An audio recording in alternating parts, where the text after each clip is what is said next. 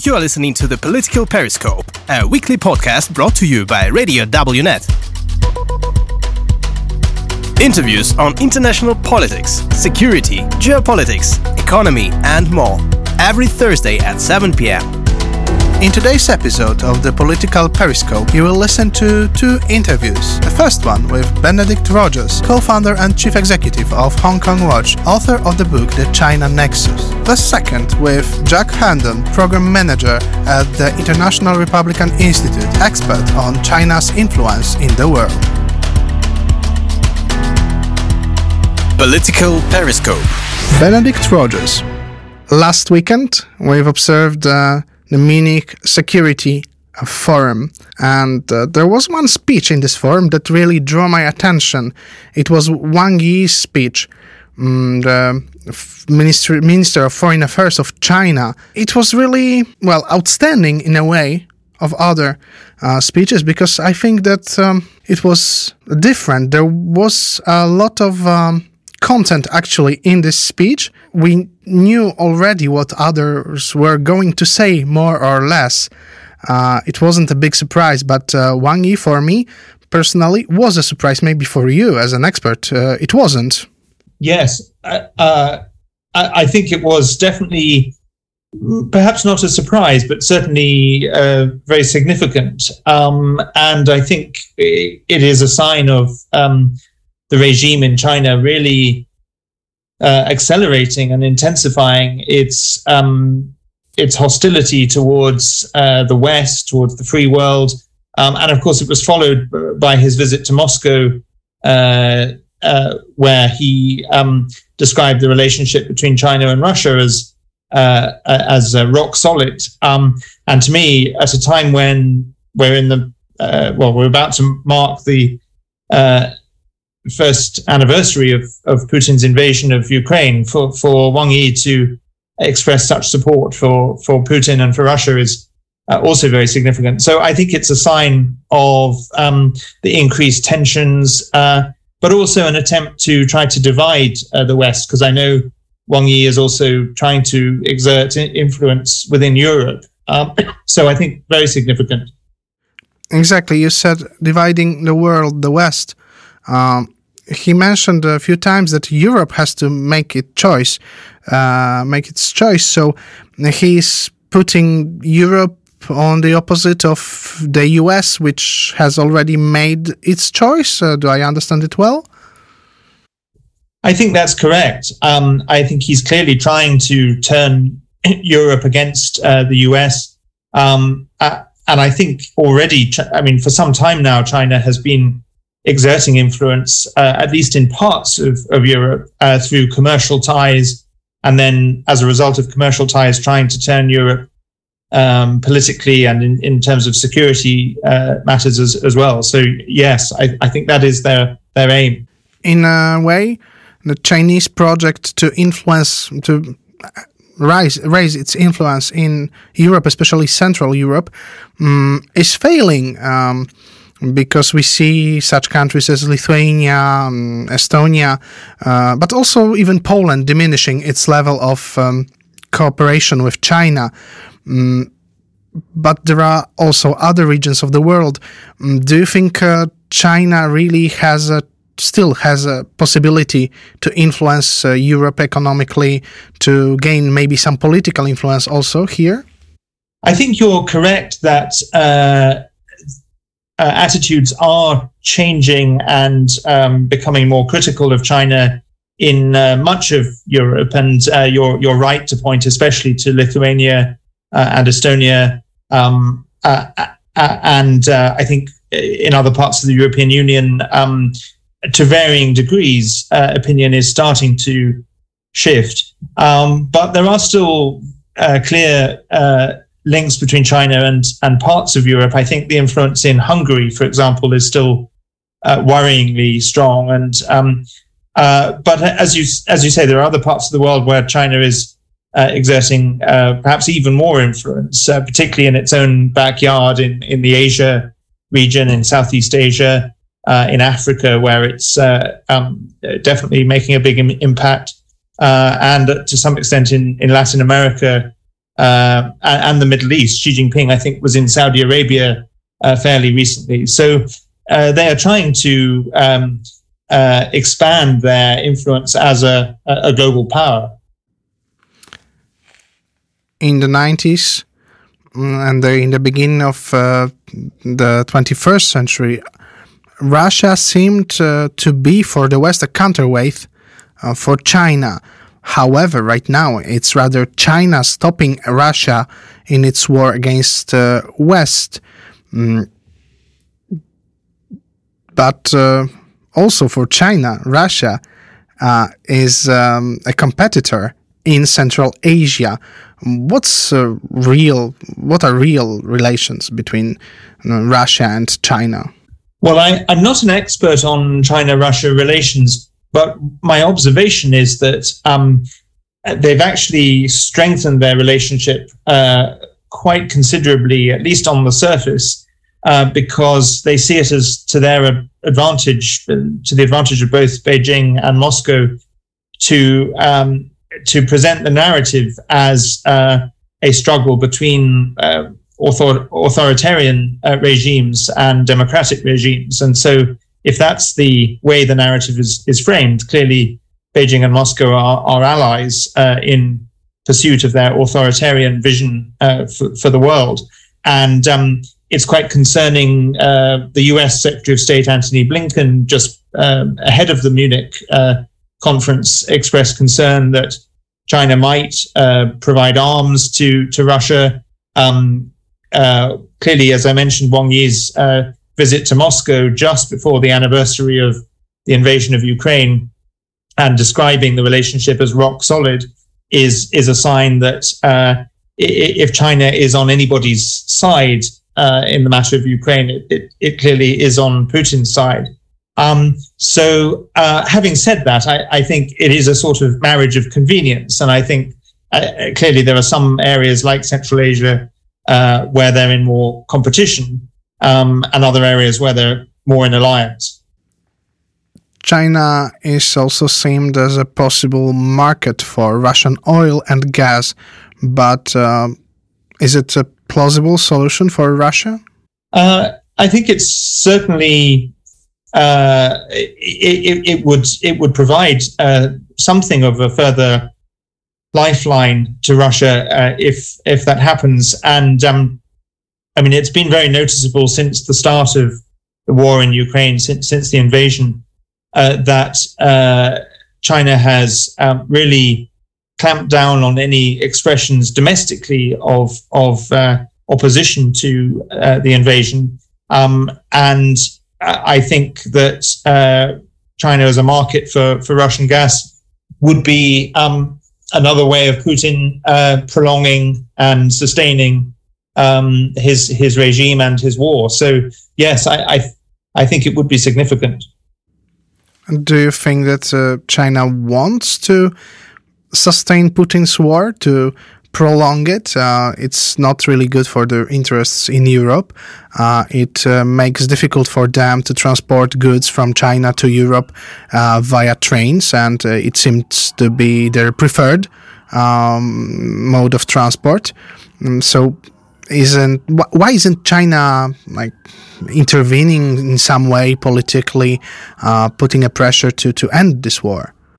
Yes, I think I think the regime in China has actually conflicting interests because, on the one hand, it is a regime that seems to uh, really uh, value stability, um, and that seems to always be their priority is stability, and, and therefore one would think from that point of view that they would uh, want uh, the war to end uh, and and and for there to be uh, peace in Ukraine.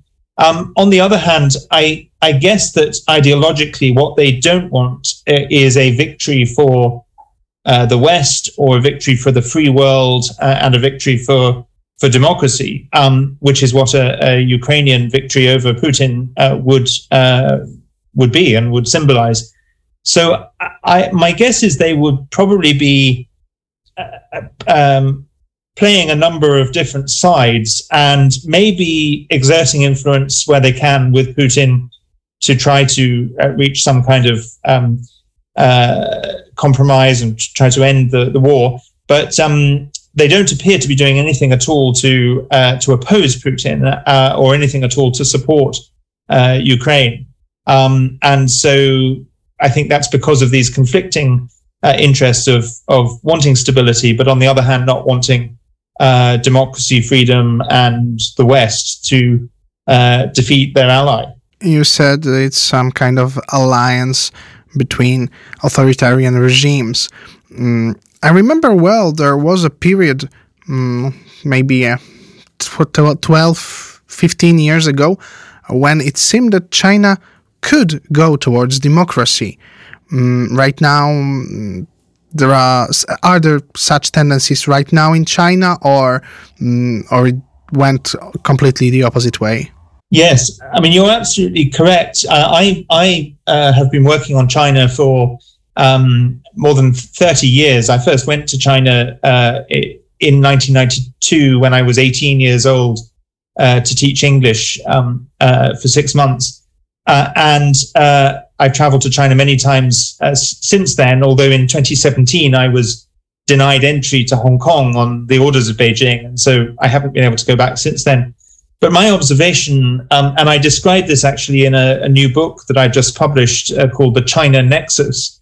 My observation was that in the uh, late 1990s and the first decade of the 2000s, China was definitely opening up. Um, whether it was headed for democracy as such, I think, is in doubt. But certainly it was uh, a period of relative relaxation.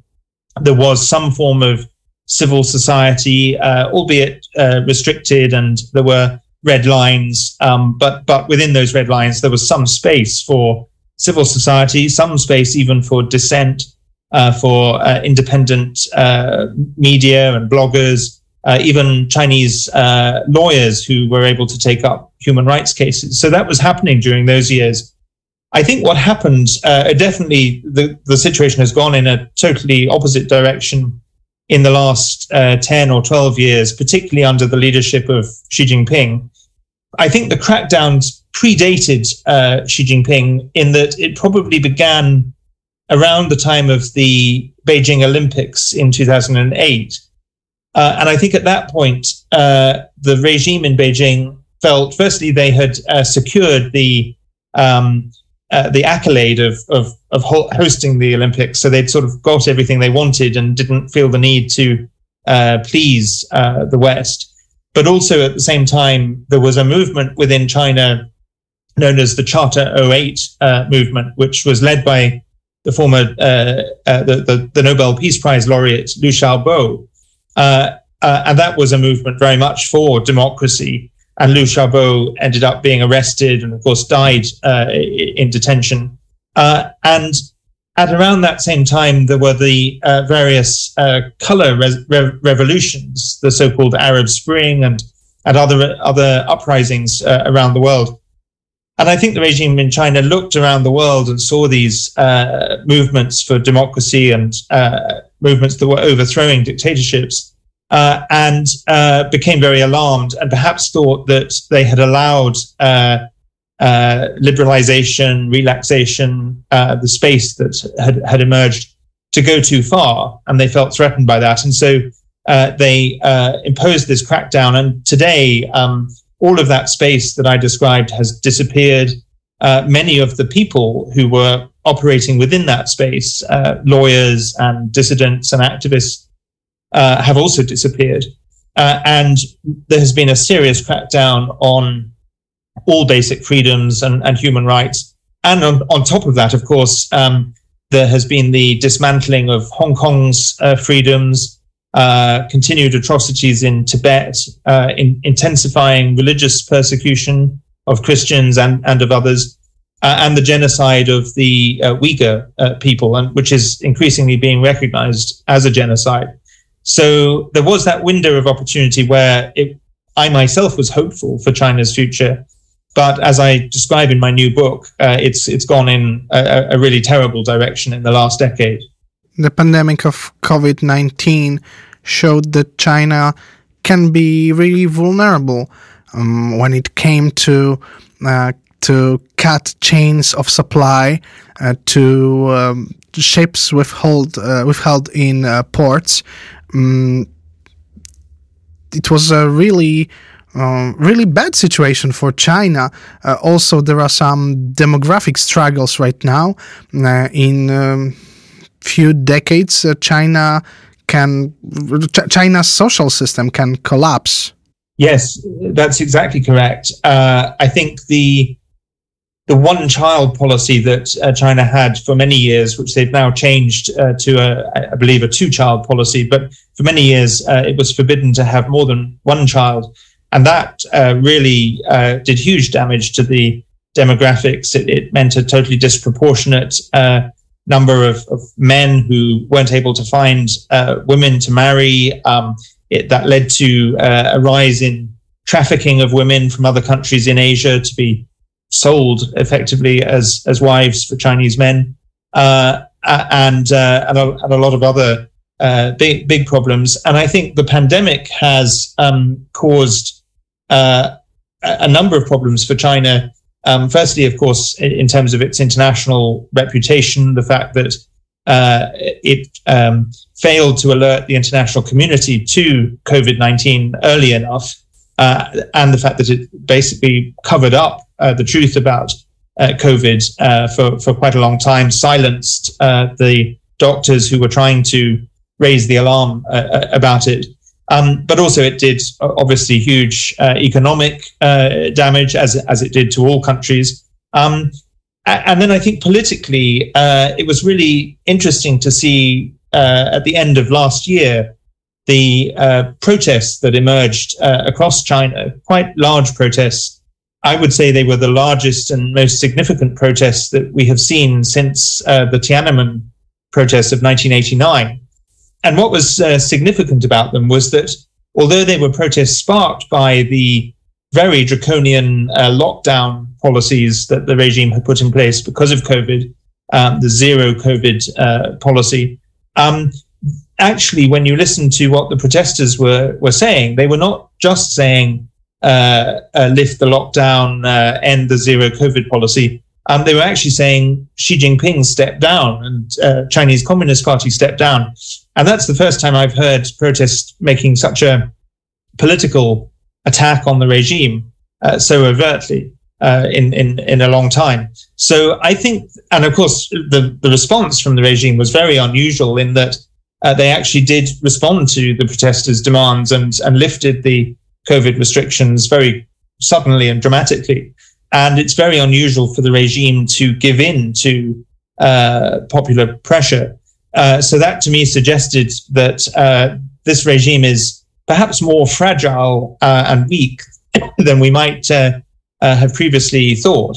And um, that brings a lot of um, a lot of questions and challenges for for the next few years for China. So, is there any threat for world peace, any threat for the West from China? Yes, I, I think there is a, a, growing and very serious uh, threat. Um, uh, first of all, I, I, think for the first time in um, decades, the uh, likelihood of um, uh, a Chinese uh, attempt to uh, invade and take Taiwan uh, has increased very significantly. If you'd asked me five or 10 years ago whether I thought uh, a military invasion of Taiwan was likely, I would have been quite skeptical. Uh, now, I, I, I, wouldn't put a time frame on it. I, I think it's unpredictable, uh, uh, the timing. Um, but I think the intention and the likelihood has certainly increased, and it's something we we should try to prevent, uh, and and we should certainly be alert to. Um, but but also, I think China is a threat to uh, to us in uh, in Europe and in the free world. Um, not uh, so much militarily necessarily, but through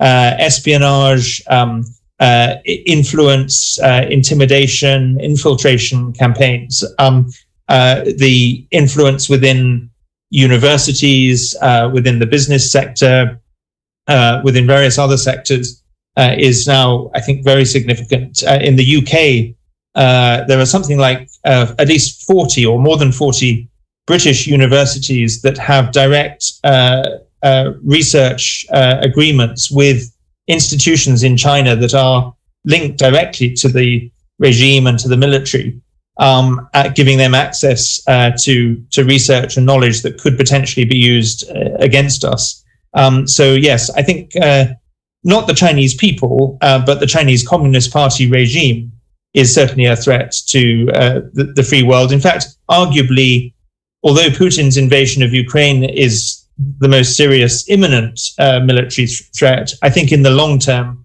actually China is the bigger threat and the biggest threat to freedom in the world. Do you think that if China tries to annex Taiwan, mm, tries to invade Taiwan, could it start the third uh, the third world war? Uh, I, it certainly has that potential. Um, uh, of course, I, I hope that um, uh, Western countries, particularly the United States, uh, would come to Taiwan's aid uh, in such a situation, and that obviously could therefore mean a conf- confrontation between the U.S. and and China. I think other regional allies, such as Japan, would probably be in- involved. And if the West doesn't act and um, and and and well doesn't act militarily, uh, that also is very dangerous because um, China then would be emboldened if they're able to take Taiwan. They probably won't stop there. They'll they'll, they'll uh, uh, threaten uh, other countries uh, in the region. So either way, I think it would be an extremely dangerous situation and, and has the makings of um, a third world war, or, or at least probably the biggest war that we have faced in, in my generation. Thank you very much. Thank you. Jack Herndon. A few days ago, there was a security conference in Munich, and among many speakers, uh, there was also Wang Yi, the Minister of Foreign Affairs of China. And uh, his speech seemed rather hostile towards the United States. He expressis verbis accused the United States of uh, stealing the benefits from China. What is the current attitude of China towards the United States? Was this speech reflecting it well? I mean, uh, the speech definitely reflects the current attitude of the Chinese government towards the United States. Um, uh, obviously, it's it's probably the worst it's been in decades. Uh, there was an opportunity, and it doesn't look like there's many opportunities moving forward for it to improve, at least in 2023. Um, Blinken and, and, Wang Yi did it did look like they managed to meet on the sidelines of the Munich, Munich Security Conference. However, the readouts of, of the meetings kind of suggest that they're both talking past each other. Um, I think Wang's speech at the Munich Security Conference definitely reflected um, the PRC's current agenda, which is to discredit the United States, appeal to the the uh, European sense of strategic autonomy uh, appeal to kind of fears of the direction that um, that the war in Ukraine is going, and try to frame everything as though this is caused by the United States. That you know, the United States is just dragging Europe into another Cold War. That it is pouring fuel on the flames of the war in, in Ukraine, and, and that it is that the United States is solely responsible for it to for its uh, continuation. Um, but really, hostility of, of the Chinese government towards the United States is nothing new. It's actually fairly consistent. We're just seeing it a little bit more uh, up front now. Um, the United, uh, according to the Chinese government, or, or, actually the Chinese Communist Party, the, the United States is its primary contradiction. To use its own communist terms, it's this is how it's actually seen the United States uh, from the 1950s, from the beginning of the Cold War um, through the 80s, 90s, early 2000s, even though the rhetoric was very different at that point. We're just simply seeing it kind of resurge uh, as the as the party becomes more self confident and assertive. Um, I don't think that this is any deviation from uh, from from where things normally stand. However, it, it does look like there's decreased communication between these two governments, and and the uh, the bottom seems to be falling out under the relationship. While Joe Biden visited Kiev and Warsaw, uh, Wang Yi went to Moscow. Yeah. Uh, so, can we consider China Russian ally right now? Well, they are te- technically speaking. China only has one ally, and it's the um, it's the North Koreans. Uh, they they traditionally don't don't take allies. Um, however, it's it's very clear that uh, Russian and Chinese interests are, are increasingly aligned. Um, they are two revisionist powers that want to to blunt the power and influence of the United States and to reshape the global order uh, in a way that that defangs it of its democratic values, so that they can they can um, have regime security for their own model of governance. Uh, Wang Wang Yi's uh, visit to to Russia uh, might be laying the groundwork for Xi's visit later this spring um, it's definitely it definitely shows that over the course of the last year, Beijing and Moscow have only grown closer together, not further apart uh, during this war. Um, and Biden's visit to Kiev kind of really underlines the direction that uh, that the United States is going. That it's committed to, to defending democratic values. Um, there is no there is no formal uh, um, security treaty between the United States and Ukraine. The only reason why the United States provides security support to Ukraine is very much for the defense of democratic values, and that's really what holds the two that, that relationship together. Joe Biden here in Warsaw said that uh, it's actually a war against uh, authoritarian regimes, fight against uh, authoritarian regimes of democracy against authoritarian regimes. Uh, do you think he included also China? Uh, hundred percent. I mean, China is at the top of the United States list of priorities. Uh, China is really the primary long-term threat. Russia is still very problematic. However, China is the only country with both the power, uh, economic power, diplomatic power, uh, security power to. Uh, to change the world order, and it has the intent to do so. Russia is really um, uh, not the not the not the same level of threat to the United States. So very much, I think China is actually at the top of that list. Um, something that the United States definitely fears is a closer Russia and China because that actually makes that makes it incredibly difficult if it ever comes to blows between China and the United States.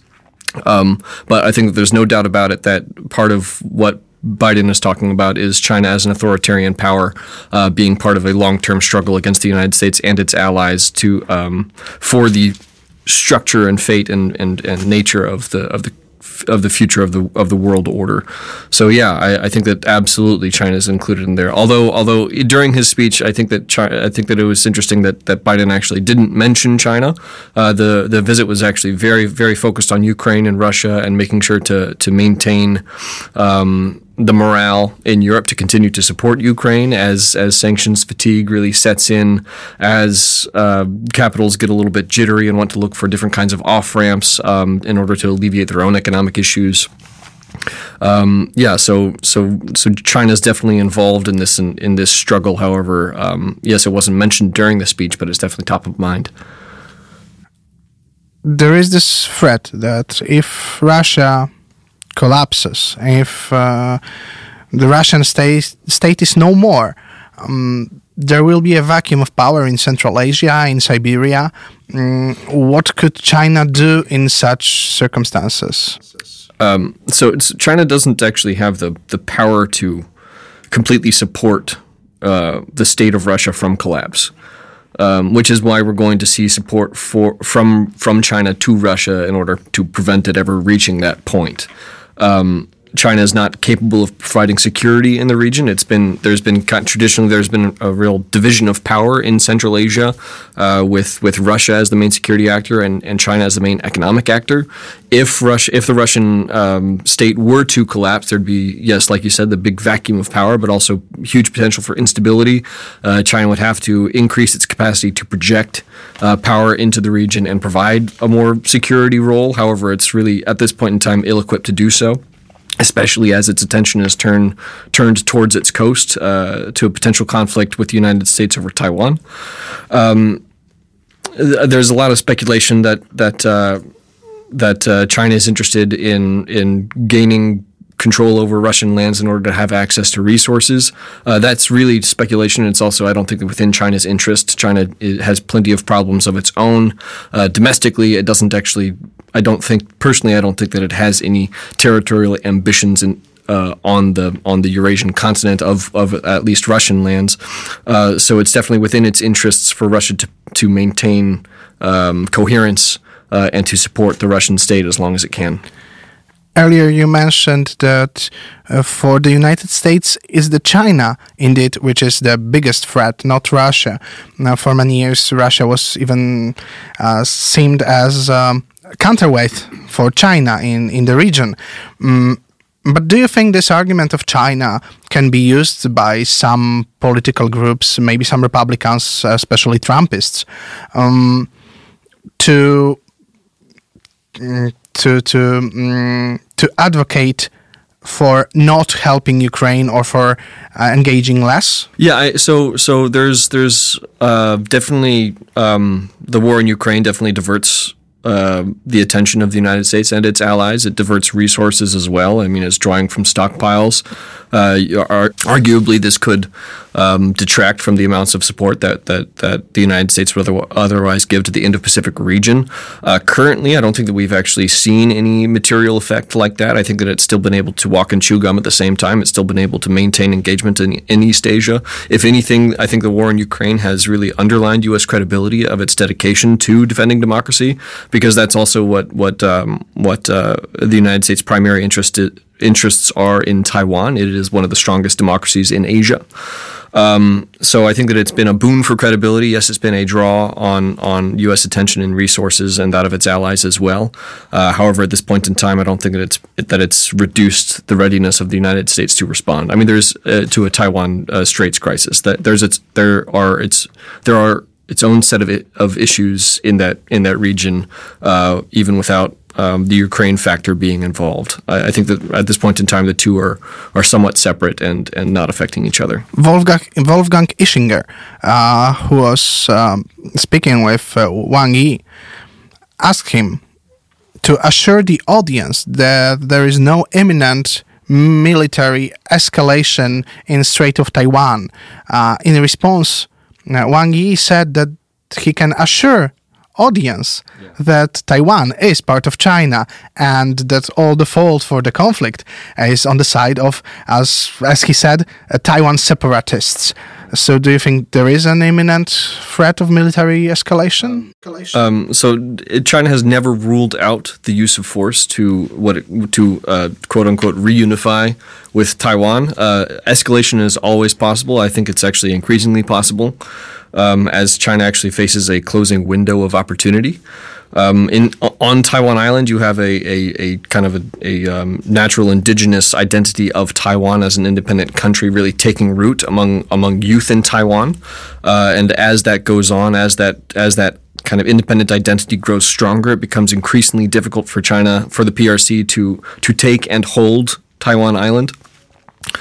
Um, so there's that kind of time pressure there to, to move sooner rather than later. There's a there's a few other factors that are also that also make escalation increasingly likely, um, as Taiwan kind of Taiwan, Taiwan's defense um, posture has mostly been shaped towards head-to-head conflict with with the PRC, at least traditionally. Um, so it's dead. So for the past you know for at least f- five decades following the Civil War uh, or four decades following the Civil War, most of Taiwan's uh, defense was was actually geared towards invading and retaking the mainland. I mean, that was like kind of one of one of Chiang Kai-shek's uh, legacies there. So so actually. Um, now, actually, Taiwan is very is very much ill prepared for any potential conflict with with the PRC. Um, it's been changing uh, that those structures uh, to become more of what it calls a porcupine or something that's very difficult to hold. It's been developing more of its asymmetric capabilities, uh, which which are designed to try to slow down any potential uh, invasion by the PRC. Uh, instead of instead of meeting it head on, uh, and it becomes crucial for it to sl- for it to slow down the PRC or the PLA uh, long enough for there to be a response by the United States and its allies. Um, so so that's a factor. It's like as it develops that capacity, um, that's also uh, d- uh, more uh, adding pressure to this closing window of opportunity for the PLA. And secondly, the United States and its allies are, are putting more resources in the region. I don't know if you saw recently, uh, there's an agreement between the United States and the Philippines to give them access to four bases in the Philippines.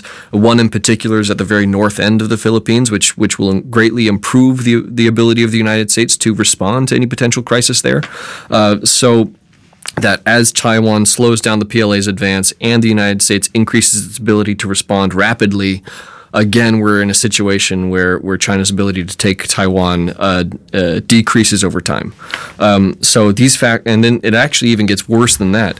Uh, both sides actually have first mover advantage in this situation. Uh, if if China were to strike first, it would gain advantage by striking Guam and other U.S. air bases in the Indo-Pacific. If the United States were to strike first, it would it would it would target the PRC or the PLA's uh, communications and targeting tech, uh, targeting bases uh, and blind the PLA so that it'd be able to respond. So, so not only is there a closing window of opportunity, both both sides of this conflict have have huge incentives to strike first. So it's actually an incredibly dangerous situation and very rocky and and and uh, hard to see how it moves forward. Um, so yeah, escalation is definitely also a political priority of Xi Jinping. Something that he wants to, something that he has said before is something he wants to address during his time in power, which now looks like it's going to be until the rest of his life. But still, um, it is something that is um, that has. Uh, in each national party congress has been um, a priority and something that the party mentions that it's something that it wants to to accomplish soon. So, do you think uh, we are approaching the third world war? I mean, that's a big question. I think if if we're not already, uh, we're definitely already in a cold war. Um, uh, I don't, I don't. It, it's it's really hard to say at what point it's it is or is going to happen, or would or is going to happen. Um, I I I'm I'm not a defense expert, so I'm a little bit. Uh, I'm not the person to ask these questions in particular. Uh, I look more at the poli- political side of things, but. Um, uh, it's definitely a, a tangible possibility. Last question. China seemed to draw the line for Russia at the use of chemical and nuclear weapons. Uh, however, we know from the past that Russia can use whatever weapon Russia chooses to use. Yeah. Uh, so, what could be uh, China uh, China's response? Um, well, China's policies have been consistent. Um, it, it has always been against uh, first use of, of nuclear weapons. Um, so I don't. So for it to say that is is cheap and easy. I don't think that that's any any significant difference than than what it said before. So I don't think that actually makes any difference to Putin uh, on his choice whether or not to use nuclear weapons.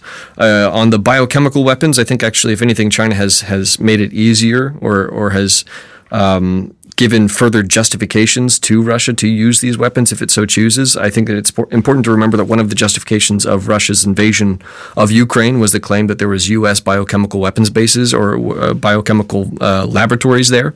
Uh, this is something that the Chinese government really, really caught on to because it also supports its own disinformation internally, saying that the COVID nineteen actually was was manufactured by U.S. bio bio weapons labs and then brought to China uh, in in October October of 2019.